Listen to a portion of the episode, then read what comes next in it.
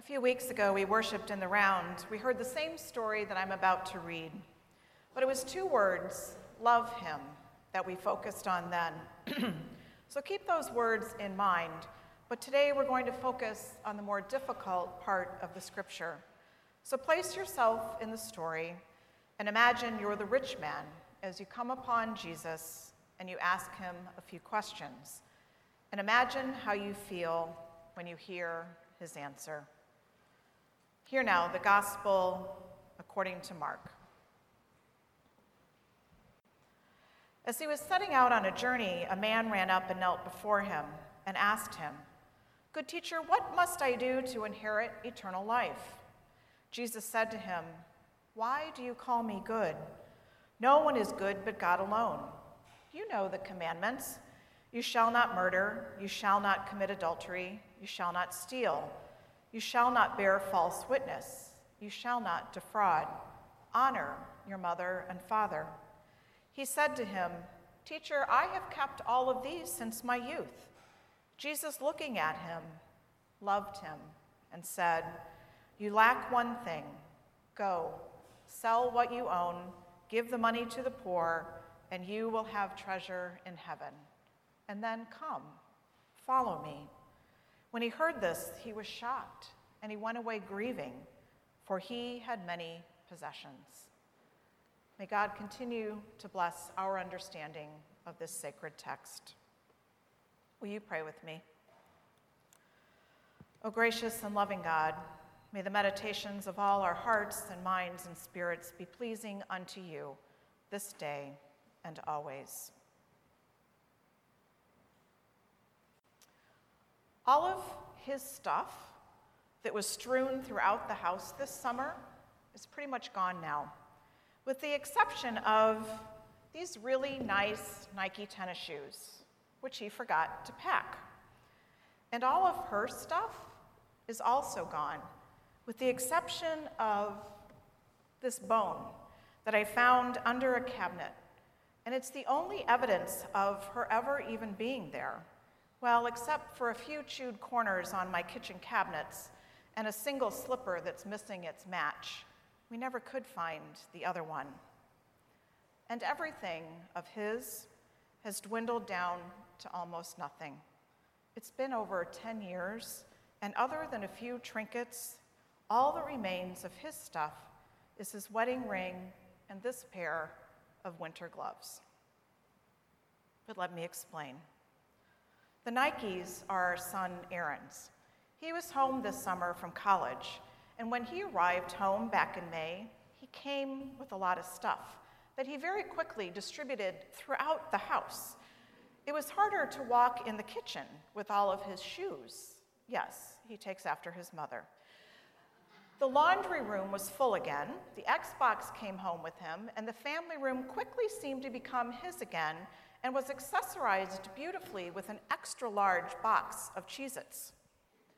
And not only did all of his stuff come home, but the very night that he arrived, we went to the Humane Society and we came home with a 3-month-old puppy. And do you know how much stuff a puppy requires? Crates and leashes and toys and treats and lots of household cleaning products for, well, you know. Momentarily annoyed by it all, one does get used to a very clean house when it's only 2 adults after all. I realized that all of his stuff meant he was home again, and how grateful I was that I would get to spend the summer with him, even though part of my summer would be reminding him to pick up his stuff. And oh, that puppy, who clearly did not understand or care how I had grown to really love a clean house, christened my kitchen over and over again those first few weeks. Well, initially lamenting that assisting with puppy training was not part of the vision for my sabbatical, I quickly realized something was shifting. It was like, you know, that scene in The Grinch when they say down in Whoville, his heart grew 3 inches that day. Yes, I fell in love with that little pup and all the stuff that came with her. And my heart swelled. And then there are these gloves. My dad was a tall man with a big, warm heart that matched his big, warm hands. And no matter how old I was, I loved walking hand in hand with him. And these gloves are one of the few things left of all of his stuff, and I will never let go of these. I put these on sometimes when I'm missing him the most, and I imagine me holding his hand again, like when I was 5 or 10 or 26 when he was walking me down the aisle at our wedding, or when I was 46 and having to let go of his beautiful hands for the very last time. They say that less stuff equals more joy. And there are books and magazines and videos all dedicated to telling us how much happier we'll be if we get rid of our stuff. But some stuff, like this stuff, fills my heart with joy. I loved having Aaron's stuff all over the house this summer, because now that his things are gone, it's just another reminder that I miss him. And I eventually, at least, love having that puppy stuff everywhere, because she'd greet me first thing in the morning. She'd want me to pet her and love her and play tug-of-war with one of her toys. She'd meet me by the back door if I had been gone for a while, tail wagging, begging for a walk, and more loving. Well, she's back at school with Aaron, too. And yes, I miss all of her stuff. And my dad? I cannot begin to tell you how much I miss my dad. But I am incredibly grateful for this pair of gloves that brings me such bittersweet joy. So what do I do then with this Bible passage and Jesus' message to the rich man who had done so much good? He hadn't killed anyone. He hadn't committed adultery. He had honored his mother and father. But Jesus wanted more and said, "Sell everything you own and give the money to the poor, and then come and follow me." Well, Jesus is the ancient spokesperson for the simplicity movement. Less really is more. And not only will you have more joy, you'll have treasure in heaven. But the rich man can't do it. The story reports he was shocked and went away grieving, for he had many possessions. Do I have too much stuff? Absolutely. Do all of us have too much stuff? I'm going to guess that yes, we do. Do we need to give more to the poor? Absolutely. Does my stuff get in the way of me following Jesus? And I'm afraid that yes, sometimes it does. Sometimes I buy stuff if I'm in a bad mood or sad, thinking that buying something will lift my spirits. And sometimes it does, but most often, very temporarily. Instead, when I spend quiet time in prayer, it brings a much deeper and sustainable joy than I may ever experience buying something. Sometimes I buy stuff for other people who are grieving or sad, thinking that it will lift their spirits. But do you know what most people who are grieving or sad really want? They don't necessarily want a present. They want our presence. We are often the presence of God when we sit with someone just listening, holding their hand, letting them cry. And maybe even the bigger question that Jesus wants us to ponder is this. Does having a lot of stuff not only get in the way of our joy or in the way of following Jesus, but does our abundance of things actually mean less joy for someone else? And I'm afraid I have to answer that question with a yes as well.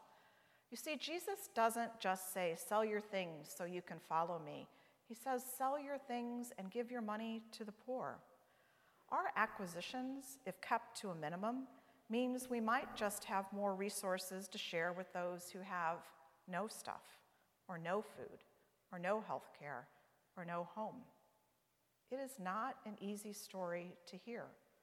And like the rich man in the scripture, we may go away grieving. But think about this for a moment. What is really the thing that is keeping us from following Jesus? Maybe it's the long hours and hard work that we do to earn the income we need to buy all the stuff in the first place. Maybe it's the stuff of busy and distracted lives that keep us from following Jesus. Maybe it's those bloody phones. I don't know what it is for you, but I think Jesus wants us to at least spend some time in prayer, discerning what it might be that keeps us from completely following him. A wise man put it this way: being blessed with material wealth, things like a nice home and decorations, cars, clothing, and electronics, is great. I've been given all of those things in my life, and I'm grateful. But at times, some of these good things become the things that I begin to worship or protect, in a sense, forgetting what is truly important. In the Gospel of Matthew, Jesus teaches a similar lesson in this way: do not store up for yourselves treasures on earth, but store up for yourselves treasure in heaven. For where your treasure is, there your heart will be also. And so it really begs the question, where are our hearts? And I have to believe that this is the core question. The heart of his desire for us is it our treasure material things? Or is our treasure trusting in God's love for us and following the teachings of Jesus? Is our treasure our families, our friends, the poor, the vulnerable, the care of God's creation? So yes, perhaps less stuff does result in more joy for us as well as those who might receive much from our generosity. But less things, just for simplicity's sake, misses the mark of Jesus' story. Jesus wants abundant life for us, but abundance of love, abundance of mercy, abundance of taking care of one another. Songwriter Ben Rector sings this: "The whole world is spinning crazy, and I can't quite keep up. I find the farther that I climb, there's always another line of mountaintops. It's never going to stop, and the more of anything I do, the thing that always ends up true is getting what I want will never be enough. So I just want to look more like love. I just want to look more like love." And the Apostle Paul teaches to learn to be content with little or with much, but to always depend on Christ for the strength to follow him, no matter what. And so I pray to be more mindful of the stuff that gets in my way of following Jesus, and trust that with God, all things are possible. I pray that my treasure begins with a heart to be more like Jesus longs for me to be, and I pray with every day that I look a little more like love. So these little treasures, these shoes, the dog bone, they represent where my heart is. I know I can do without the shoes, but I can't do without Aaron. I can give away the leftover dog bone, but I can hardly wait to see that puppy again. But these gloves, God, I'm sorry, but I simply cannot give them away. But God, I hope you know that I will try really, really hard to be generous in my giving and try really hard to follow you as faithfully as I can. And I pray for the strength of your Son to make it so. Amen.